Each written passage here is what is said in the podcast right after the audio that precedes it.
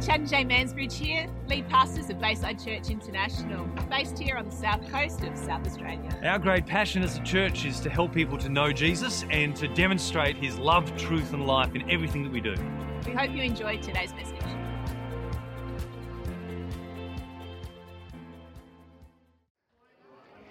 Those of you visiting us today, there's a few faces I don't recognise. You probably recognise them. You have a mirror in your house, but I don't recognise them. So it's great to have you in our home. If you don't recognise me, my name's Chad. I have the privilege of being part of the leadership group here, and uh, we have a great team, part of this church. We are, we're a pretty good church, aren't we? We've we 2020. That was easy. We, we, we nailed it. That being said, we weren't in Melbourne. So we prayed for you guys. Uh, Jeffrey and Suzanne here, pastors from Melbourne, Rachel's parents, put your hands together from them. And um, survived. Boy, oh boy. In Melbourne, we've uh, also had some friends in Manila, or have some friends in Manila this year. It was uh, it's uh, still very difficult for them over there. I'll be speaking at their uh, college coming up in a couple of weeks. In fact, Scott and Catherine, you have a couple in your church. We've moved to Kadina this year from Manila, friends of ours. Uh, what's their names again? Gabe and Katie. Is there any news from Gabe and Katie that you could probably share? No? Nothing? Pregnant. She's pregnant. That's exactly where I was going, Scott. Thank you very much. Katie, many of those of you who are part of our church would know Katie and Gabe, and uh, yes, yeah, so she is with child. Just, just one, just one. Uh, with child. It's great to have you guys here, Scott and Catherine and their family from Kadina. And how long ago was I with you? A um, couple of months ago, coming back to um, the peninsula. Do you know that what's his name's invited me over in March? Who's he? What's it? Darren. Darren. So he pastors the Edith church in Edithburg, and also they've got another campus, two churches. But he's also the mayor of of Edithburg. There you go. So, one of our very first pastors here in Victor Harbor in the day, those of you who are visiting, if you're tourists here, you may have at some point driven around a roundabout. Yeah, probably.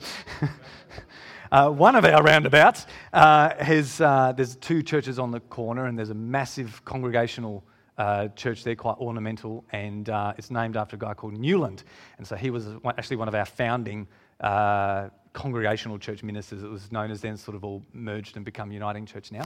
But uh, he was the mayor of Victor Harbor and a pastor at the same time. So there you go. Because uh, the wisdom that God gives people is not just for the, that God gives from his word is not just for the four walls of the church.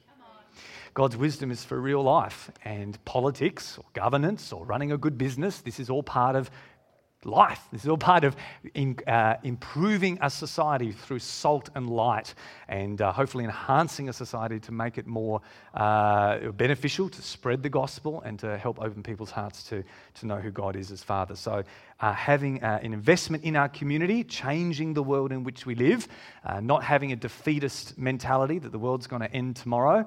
Um, I've said, uh, t- talking with a friend this week and saying one of the great contradictions of much of the church world in 2020 was the uh, social, on one hand, a lot of people on social media saying uh, COVID 19 is the end of the world, this is it, it's all over. And then the very next post, posting the blessing song where we're singing, May the Lord bless your generation to the next generation and the next generation and the next generation. Well, you've got to make up your mind, okay? Either the world's ending or we're going to be going on generation to generation to generation. And certainly there is uh, wisdom in knowing, hey, we're going to be here a long time. If I'm going to be a blessing to the next generation, next generation, I'm going to live long term on this planet and changing our society through salt and light is one way to do that. That was all just to basically say good morning and to, uh, to uh, you know, get the sound levels right and, and all that sort of stuff. G'day. I'm in two minds about New Year's resolutions. Resolutions are a good thing. Okay. God resolved in his mind to send his son to the earth. Good decision, Lord. Jesus resolved to go to the cross even when it wasn't particularly convenient. Lord, if there's anything, any way possible, I don't have to go through this, please. But nevertheless, not my will but yours. And there's a verse in Old Testament talks about him setting his face like flint. He resolved to go to the cross. And quite frankly, I'm really glad. He made that resolution, and he didn't do that as God. Oh, cross was easy because Jesus is God. You know, that was, uh, that was easy for him. No. He made fully man, uh, going through that to show the power of the human will, among other things.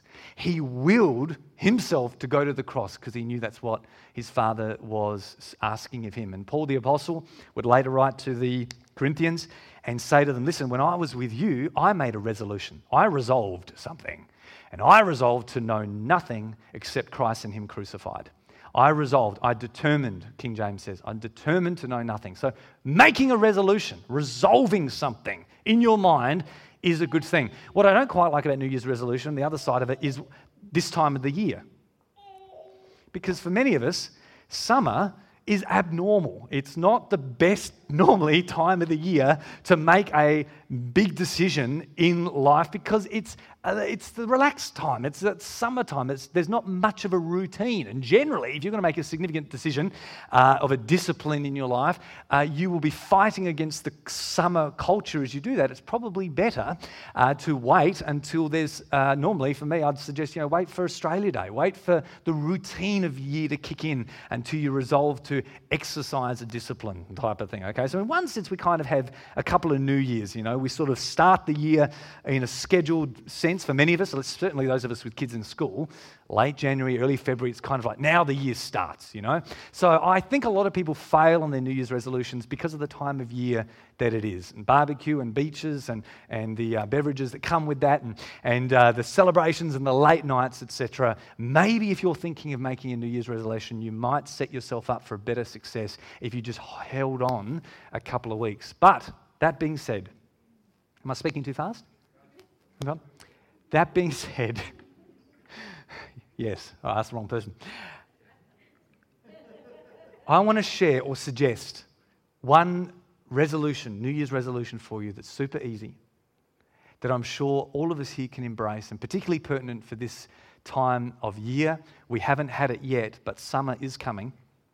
There have been hints of it, but summer is coming. I basically want to encourage you today to resolve Make a resolution. Resolve to refresh other people. Resolve to be a refreshing presence for others. Now, we know that Acts chapter 3, for example, says that, listen, if you walk in line and keeping with God, that times of refreshing will come from Him. Many of you have walked with God for many years, have experienced the refreshing of God personally. God has refreshed me. David Okay, King David, like I read before in the Psalms, we'll talk about God leading me through streams and, and waters. He refreshes or restores my soul. So, yes, we can be refreshed by God, but God wants to refresh other people through you. And God's refreshing presence in you wants to work its way out so that you can be a refreshing presence for other people. Um, soon after I was born, my parents and Auntie Leslie and Uncle Trevor may remember this. It's a long time ago. Uh, at uh, Peter Vacker, my uh, pastor when I was little, uh, had a dedication service uh, when I, you know, 42 years ago, and a lady came up to mum and dad, similar to what we do here on Father's Day when we dedicate babies. Sounds like we're doing more of that this year. No, not, not there. No, let me start in what you just said. Shh. We collectively, not we. Uh, no, no, no. Um, point is, uh, lady came up to my parents with a piece of paper and said, I feel like there's truths in this passage of Scripture, Isaiah 58, that are particularly pertinent for Chad's life. And it simply says this The Lord will guide you, Isaiah 58 11, the Lord will guide you always. And by following the guidance of God, it says He will satisfy your needs in a sun scorched land. He will strengthen your frame, and you will be like a well watered garden, like a spring whose waters never fail. So, not only God promising to refresh, you will be like a well watered garden. You know, we have the privilege here in, in Victor of having retirees live just outside our window, which is awesome because we get to enjoy their gardens without doing any work. And uh, they're out there all the time uh, watering the gardens. They've got well watered gardens. We get to enjoy them. Well, God here says, You will be like a well watered garden, like a spring whose waters never fail. So, as God waters us within us, Holy Spirit, spring stuff, okay, rises a spring that never fails to give to others, refreshing to other people. And then all the R's kicked in. After refreshing, come all the other R's. You will be called, it says, restorer uh, of streets with dwellings. How does it go? I can't remember now. See, this is the problem when you've got tech issues and you relied on the scriptures to be on the screen. You will be called restorer of, of, broken walls, repairer of streets with dwellings. Your people will raise up ancient ruins and restore the places long devastated. Okay? A refreshed people refresh others, and bring restoration to the lives of other people. Last year, we ended with a series in November about being a restorative community. Well, today, I want to bring a slight adjustment to the word restorative and use the word refreshing. That we would leave today committing ourselves to being a people who refresh other people. That you would be a refreshing presence. And if you are in for that, we're going to be having a look at that today. What I want to do is I want to look at five groups of characters in the New Testament. Some of them are a bit obscure, lesser known characters in the New Testament. They're all somehow connected with the Apostle Paul. And I want you to notice how Paul describes them as being refreshing people. And then we want to look at the qualities that they had. What made that person refreshing? What was it about them that Paul would say, You refreshed me? You refreshed me. Okay? The first one we're going to start with is Philemon. So he has a whole book devoted to himself, the shortest book Paul wrote, the short, shortest letter uh, Paul wrote. In fact, this, if you were to look at first century letters, that's pretty well the standard letter size, okay? Because writing on scrolls was really expensive. One of the reasons Paul asked or, or, received money from other people is so that he could buy expensive long scrolls to record things on. So this is actually pretty standard letter size for the first century. If you want to start your year by reading a book in the Bible, go with Philemon, okay? You're really encouraging. You, will start off well. But basically, the whole story of Philemon is this Philemon is a friend of Paul's, and Paul wants to ask him a favor. Paul has he, one of his servants uh, called Onesimus, and Paul says, Listen, I'm going to send Onesimus back to you because he ran away. Okay, naughty boy, he ran away, but out of integrity, I'm going to send him back to you because he's become a Christian now and he shouldn't have run away. So I've sent him back to you. He's had a heart change. He's coming to you, Philemon. But what I want you to do is I want you to do a, a favor for me and release him from being your slave, release him from service. Would you please do that for me? He's asking a favor of his friend. And so, chapter, uh, verse 4, he says this I thank my God always when I remember you in my prayers because I hear of your love and faith that you have toward the Lord Jesus and all the saints. And I pray that the sharing of your faith may become effective for the full knowledge of every good thing that is in us for the sake of Christ. For I have derived much joy and comfort from your love, my brother, because the hearts of the saints have been refreshed through you. The hearts of the saints have been refreshed through you. Philemon had a reputation for refreshing other people. Paul knows this. And so he knows I can ask this friend for a favor because he has a reputation of being a refreshing person. And he says this in verse 20 Brother, I want some benefit from you in the Lord. Refresh my heart in Christ. How many of you walked with Jesus long enough to remember Refresh my heart, Lord. Remember that one? Okay, I've started something. Well, Paul's saying that to his mate. Refresh my heart, Philemon. Yeah, it doesn't have the same ring to it, does it? But he's saying that to his mate, saying, Why don't you? I know I can get refreshing from the Lord, but I want, to be ref- I want my heart to be refreshed from you, mate. Okay? Next verse. He goes on to say, What, what does this mean? Confident of your obedience, I write to you, knowing that you will do even more than I say. At the same time, prepare a guest room for me, for I'm hoping that through your prayers I'll be graciously given to you. Paul knows that he can call on Philemon to do a mate a favor because he has a, refresh, uh, a reputation of being a refreshing person. Philemon, refresh my heart by doing me a favor. Refresh my heart by doing a friendly favor for me. You know, one of the ways we can be a refreshing people is give ourselves to fulfilling friendly favors. fulfilling friendly favors. How many of you have got a mate, helped you move house? Okay, help done something. Nothing's too hard for them. I'll do that. Oh, yeah, I'll do something else. Oh, prepare a guest room for you. No problem. Nothing's too difficult for a friend. Nothing's too. Di- How refreshing is that? Not awkward, easy, no strings attached. No worries, mate. I'll help you out. What a refreshing presence that can bring to people uh, just by fulfilling a friendly favor. Point number one Philemon fulfilling friendly favors. Have I got enough alliteration here? Yeah, okay. Yeah, yeah, yeah. No, don't, don't go there. Uh, the next, next one we want to do is turn to 1 Corinthians 16 and look at a couple of men. One of the series we did last year, uh, preaching series we did last year, it's on our website and, and uh, iTunes and everything, was a series called Heroes.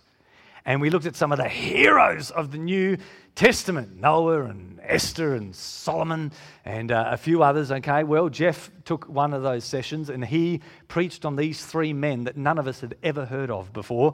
And uh, I want to have a look there again 1 Corinthians uh, 16 and read verse 15. Now, I urge you, brothers. You know that the household of Stephanus were the first converts in Achaia and that they have devoted themselves to the service of the saints. Be subject to such as these and to every fellow worker and laborer. I rejoice at the coming of Stephanus, Fortunatus, and Achaicus. Next, next lot of babies, okay? Why? Because, because they have made up for your absence.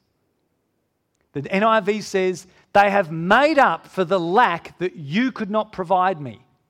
That they've made up for a gap. They noticed a gap.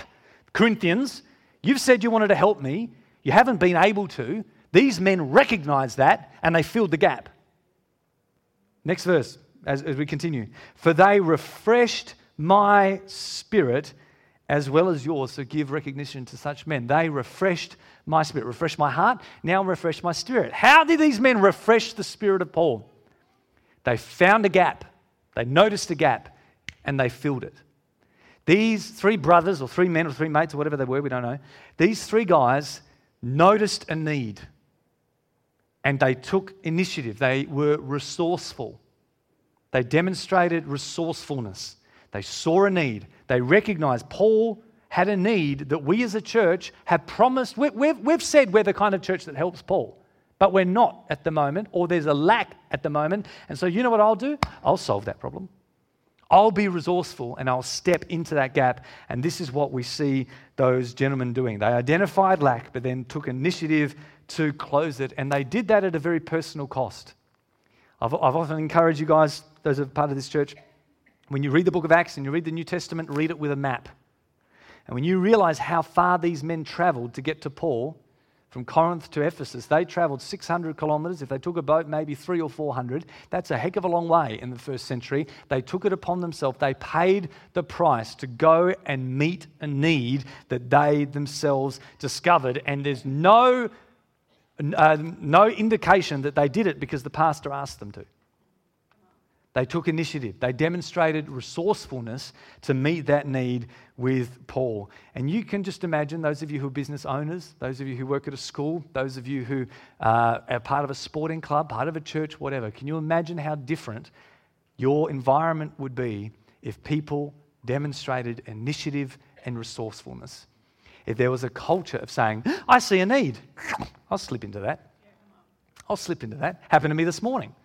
Went to get went to get coffee. Noticed someone on the coffee. You're not meant to be here. What are you doing here? Ah, no one was here. I thought I'd slip in, fill the gap. There you go. Resourcefulness, just saying, I see a need. I'll fulfill that need. And that's exactly what these three men did. And he said, you know what? Doing that, doing that refreshes my spirit. And these type of people deserve recognition because they refresh others. Amen. Amen. Yes, I shouldn't have to ask you for that, should I? Just like initiative, just resourceful, filling in a gap. Chad's leaving a gap here. Gee, I wish our church was a little bit more lively. Yeah. Well, fill that gap. I wish our church, you know what, that doesn't really happen much at our churches. I don't really, people don't really invite people out for lunch after the service very much. Fill that gap. Gee, I wonder, you know, we've gone a few weeks and no one's really had a prophetic word or a, or a tongue in an interpretation or, or something like that. And, and you, fill, fill the gap. Fill the gap. Uh, show initiative. Be resourceful. That's what these three men were doing, and it refreshed their spirit. Another one, 2 Timothy. 2 Timothy, moving on to another awesome name, Onesiphorus. Is he for us? Yeah, he is. He is. And Onesiphorus. Paul writes to young Timothy and he says this May the Lord grant mercy to the household of Onesiphorus, for he often refreshed me. How? Well, he was not afraid or ashamed of my chains. But when he arrived in Rome, he searched for me earnestly and found me. May the Lord grant him to find mercy from the Lord on that day, and you know about all the stuff he's done in Ephesus. I mean, that's just what this guy Onesiphorus is like. He has a reputation of being earnest. He has a reputation of being eager. And this, uh, you know, Paul's writing again to a guy here that was from Ephesus who came to Rome. And when he got to Rome, he thought, I'm going to find Paul. Paul was in prison. And, you know, I don't know if you know this, but Paul didn't have Facebook. He, no one could know where Paul checked in last. Okay? For Onesiphorus to find Paul, he had to work hard. He had to be earnest. He had to be eager. He had to keep looking and keep looking and keep looking and keep looking and keep looking. I'm looking for this guy, this Jewish guy. He's a rabbi. He's from Damascus. Do you know this guy? I'm looking for a guy called Saul. Tarsus? No, don't know. I'm going to keep looking, keep looking, keep looking, keep looking, earnestly, eagerly, zealously. King James, I think, says diligently, searching for, ah, until I finally found him. And Paul said, that refreshed me because it's not easy to find me when you're stuck in, stuck in Rome in a little house under house arrest. And by the way, not only is it not easy to find me, but it's a little bit embarrassing to say, I'm looking for a guy who's been arrested, a mate of mine. Can you help me? Now, that's a bit embarrassing. You have to push through some social awkwardness, have to push through some inconvenience to say, I'm looking for my friend. And Paul said, that earnestness, that eagerness refreshed me. You know, one of the most refreshing things people to hang around is those who are willing to pay the price for their convictions. Those are willing to, because that should be the, such a normal thing to say, yeah, when I'm convinced of something, I'll push through inconvenience and I'll push through personal comfort. All right, I'll pay the price to follow through my convictions eagerly and earnestly. And one of the reasons that that's refreshing is not only because it's unfortunately a bit rare, but that's what God's like. He's running, running, running, running. He keeps going. Doesn't he keeps holding on. Jehovah Pitbull just keeps holding on, you know? He's persistent. And this is the nature of God to be eager and earnest and zealous before you ever had passion for God. He was passionate for you. And so he says in Zephaniah chapter 3, God, no, Zechariah chapter 8, he says, I burn with jealousy for my people. I'm jealous for them. With a godly, Paul says, with a godly jealousy, I'm jealous for you. I'm zealous for my people. That's what God's like. That's what God's like. And so when we're like that, it's refreshing to other people because you're like, ooh, someone like Jesus. Someone's like Jesus who's eager, earnest, keen, zealous, willing to pay the price for their convictions. It's nice when you see it. Oh, yeah, I'm willing to take a lower paid job because I know God has called me. I'm willing to sell up and pack up and move my house because I know God has called me. I'm willing to give that luxury up because I know God has spoken to me. It's a conviction that I have. Those are the type of people that refresh you. And those, that is the type of person you can be to bring refreshing to other people. Where convenience, convenience is a good thing. I love convenience. Convenience is great. Sometimes convenience is a good thing. Don't create more obstacles than what you need. Do the easy thing. No worries, no problems. But when c- conviction always supersedes convenience, when I know God's on the agenda, when I know God has spoken something, there is no risk involved when God's spoken. Is there? Well, maybe there is, but the risk is always worth it when God has spoken. And here's Onesiphorus, which is a name I'm going to test you on next week. Huh? Onesiphorus. If Onesiphorus, who can be against us? And so here's Onesiphorus who refreshed Paul. Why? Because he was eager, he was earnest, and he carried through on his convictions. While we're talking about the church uh, there in Corinth. Oh, well, no, actually, we skipped that. Let's turn to Second Corinthians. Got two more to go. Second Corinthians chapter 7. 2 Corinthians chapter 7. This, what we see now, is not just an individual who's refreshing, but a whole church that is refreshing. You know what happens when a lot of the parts of the body are committed to one thing? The whole tide rises. Okay? I'd like to think that not only Chad, me personally, okay, I resolve to be refreshing. I can have a rep- reputation as being refreshing. But if we all leave with that commitment, then we as a church are known for being a refreshing church. We as a church are known to be, wherever these guys go, when I get there on Sunday, boy, it's just refreshing. It's just, refreshing. and there's certainly more things than I want to be known for than that. Today, that's the subject. As we each commit ourselves, that tide rises. And the fact of the matter is, no matter who you are, you will have a time in your life where you need to be refreshed by other people. And Paul demonstrates that. Because it's in this letter, he says, You know what? There was a time not that long ago when I was stuffed. I was exhausted from the outside. I had internal turmoil thinking about my relationship with you. Uh, he was actually really nervous about the church because he'd written them a very scolding letter and he didn't know how they were going to respond to it, and it made him nervous. You know, he was a firebrand preacher, but he was also pastoral. He cared about people. and so he did care. He was wondering how those people going to respond. Um, I hold the unconventional view, not controversial, just unconventional, that our Bible contains three Corinthian letters. Okay. Paul talks about three letters that he wrote to this church a help letter, a harsh letter, and then a happy letter. The help letter is 1 Corinthians. Help us, Paul, we've got all these issues. Help, help, help, help. And he writes to them. Then it says, we're about to read, oh, it's in this chapter. Then he says he wrote them a harsh letter because they were doing stuff that was just ridiculous and he wrote them a harsh letter. And then he wrote them a happy letter to say, oh, I'm so grateful that you responded so well to my harsh letter. Brings me such relief. Well, 2 Corinthians, Chad, I lean towards this idea. 2 Corinthians is that harsh letter and that happy letter combined. And so if you read 2 Corinthians, when you get to chapter 10, the tone of the letter completely changes because he's writing them the happy letter. I'm so grateful you responded to my harsh letter. And then they inserted or they kept as an appendix almost the harsh letter, the one he wrote, in, as the last few chapters.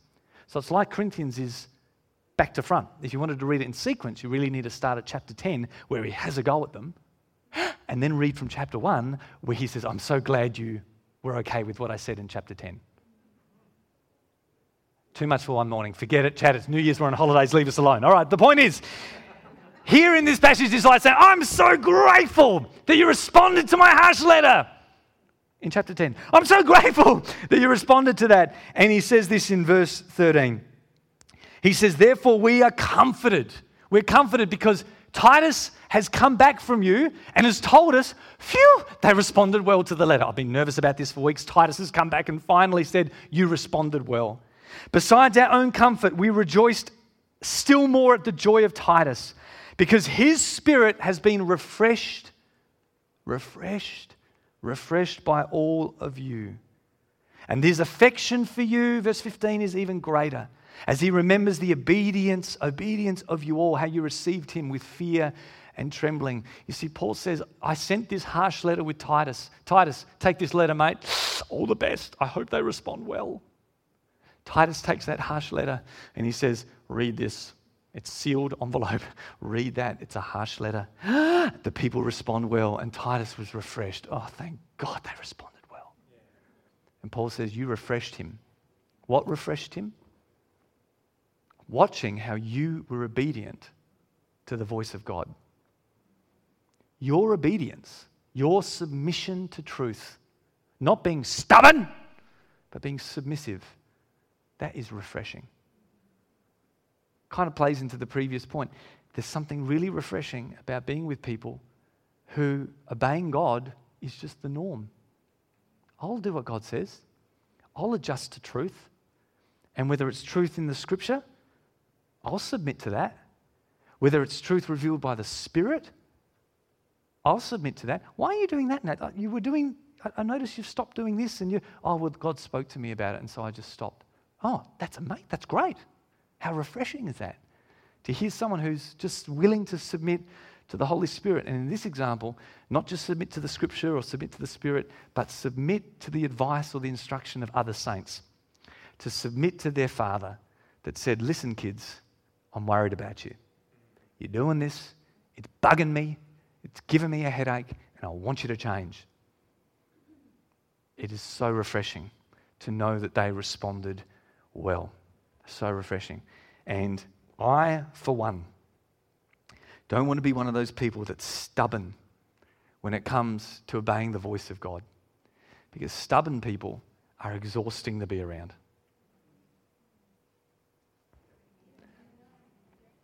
Stubborn people are exhausting to be around. And sometimes the most, sometimes, I've explained this before, and pastors here will understand particularly. Sometimes one of the biggest challenges you go through as a pastor, and many of you, many of you have experienced this, is when a relationship or someone's relationship with you turns awkward. And your conscience is clear. There's nothing wrong that I know of. But somehow they're behaving in a way in their private life that their conscience is suddenly not clear. They're not submitting to Holy Spirit. They're not submitting to the scriptures. They're not submitting to wisdom. And in their mind, they've just got awkward. They begin to smoke screen. They become coy sometimes. And you're like, what, What's going on? It's a person that does not have a, a, a vulnerable heart. It's a person that does not have a, an open heart to submit to truth. Because somehow, like Adam and Eve in the garden, they think they're hiding away in a bush going, oh, God's not really going to know. God's got, you know, I don't really want God to see me. And people, it's a, it, it's a bush, whatever. Use your imagination. And God's like, you got no need to hide. So you're nude? Big deal. Seen it before, you know. What changed? Nothing changed from God's perspective, but this stubbornness that just clouded the conscience and that broke this the, the cleanliness, the clean air of this relationship. Well, here's Paul, nervous that that was going to happen to the Corinthians. Oh, gee, I hope they respond well. I was a little bit harsh. And uh, once I knew that they were obedient, not necessarily to me, but they were obedient to the voice of God, that is so refreshing. So refreshing to know that they were transparent, that they were humble, that they demonstrated integrity, that they were teachable. That they were teachable. Lastly, is that okay? Philemon, fulfilling for friendly favors. The three guys whose names no one can remember, who were resourceful. And was earnest and eager. The Corinthian church, what were they? They were submissive Lastly, we come to Paul himself. Paul himself. He writes to the Romans, and at the start of Romans, this is a church he didn't start, okay? Paul didn't plant the church in Rome. This is one of his great goals at the end of Acts, okay? This whole part of the last bit of Acts. He's desperate to get to Rome. Oh, I can't wait to get to you guys because I've heard on the day of Pentecost, some of you came to know Jesus. You've gone back to Rome, and boom, there's a church there. Can't wait to get there and see you. And he says, and one of the reasons I want to see you is so that I can encourage you and you can encourage me. That's how he starts the letter in Romans chapter 1. And then he closes the letter by saying this, chapter 16. Ah, I've got this here. Now I beg you, brethren, 15, through the Lord Jesus Christ and through the love of the Spirit, that you strive together with me in prayers to God, that I may be delivered from those who Judea, who do not believe, that my service for the saints in Jerusalem may acceptable to the saints. Because I so want to come to you with joy by the will of God and may be refreshed together with you. There were many reasons Paul wanted to go to the church in Rome. But one of those reasons was that I want to be refreshed by you and I want you to be refreshed by me. Well, how did Paul know that his presence was going to be refreshing to them? One of the reasons is that he was coming to them with joy. I'm coming to you with joy. And you know what? There's nothing more refreshing than someone just being happy, than someone just saying, I'm coming to help you and I'm doing it happily. By the way, I'm going through hell to get there. I've got to go on a boat and all these uh, shipwrecks and all this sort of stuff to get there. But I want to, I'm happy to help. I come to you happily. There's something about an attitude of joy. He knew that being with them, he would refresh their spirit. As we see here, and as we saw last year, we did one of the other teaching series we did last year. I'm trying to plug our podcast here, go back and listen. Was a series on Philippians where Paul says, Rejoice in the Lord always. 16 times, four chapters. Joy, joy, joy, joy, joy. Paul demonstrated that. He modeled that, and he knew happy people make people happy.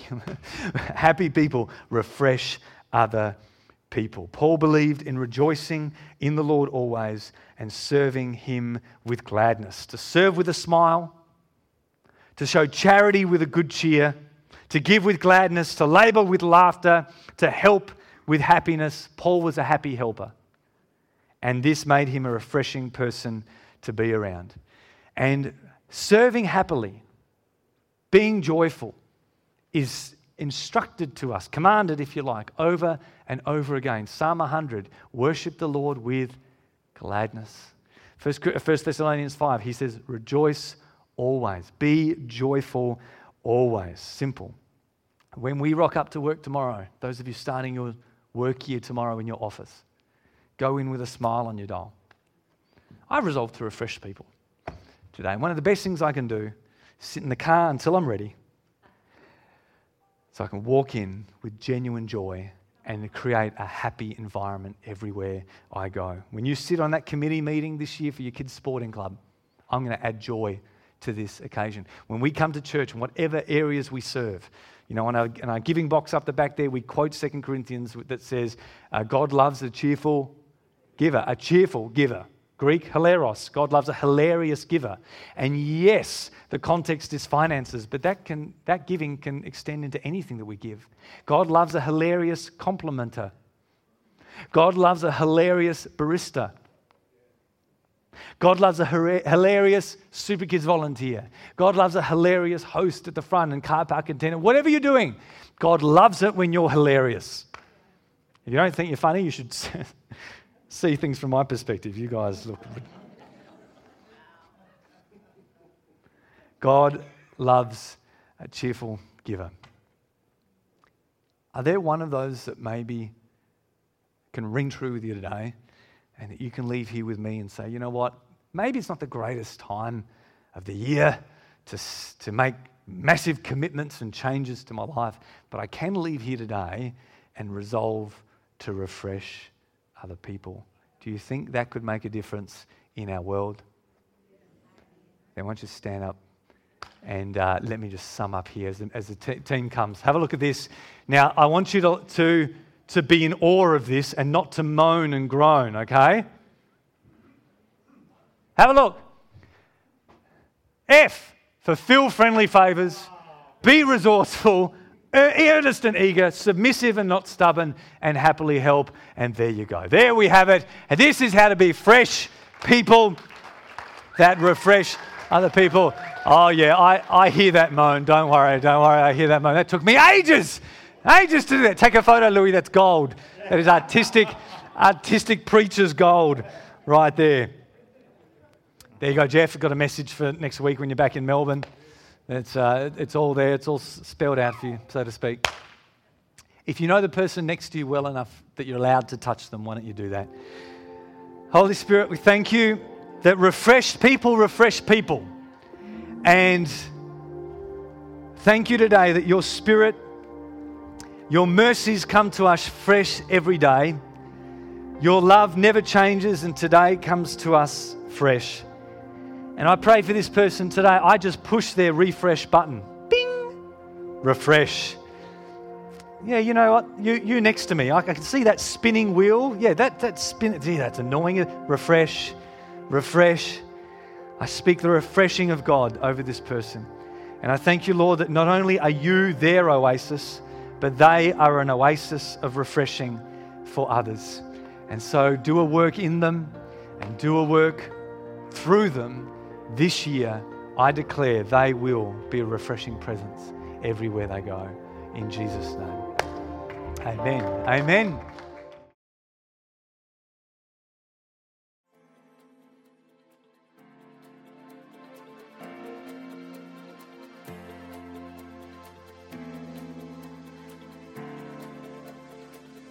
I hope you've enjoyed today's message. Remember to check us out at baysidechurch.org.au. And of course, if you're ever in the area, please pop in and say good day.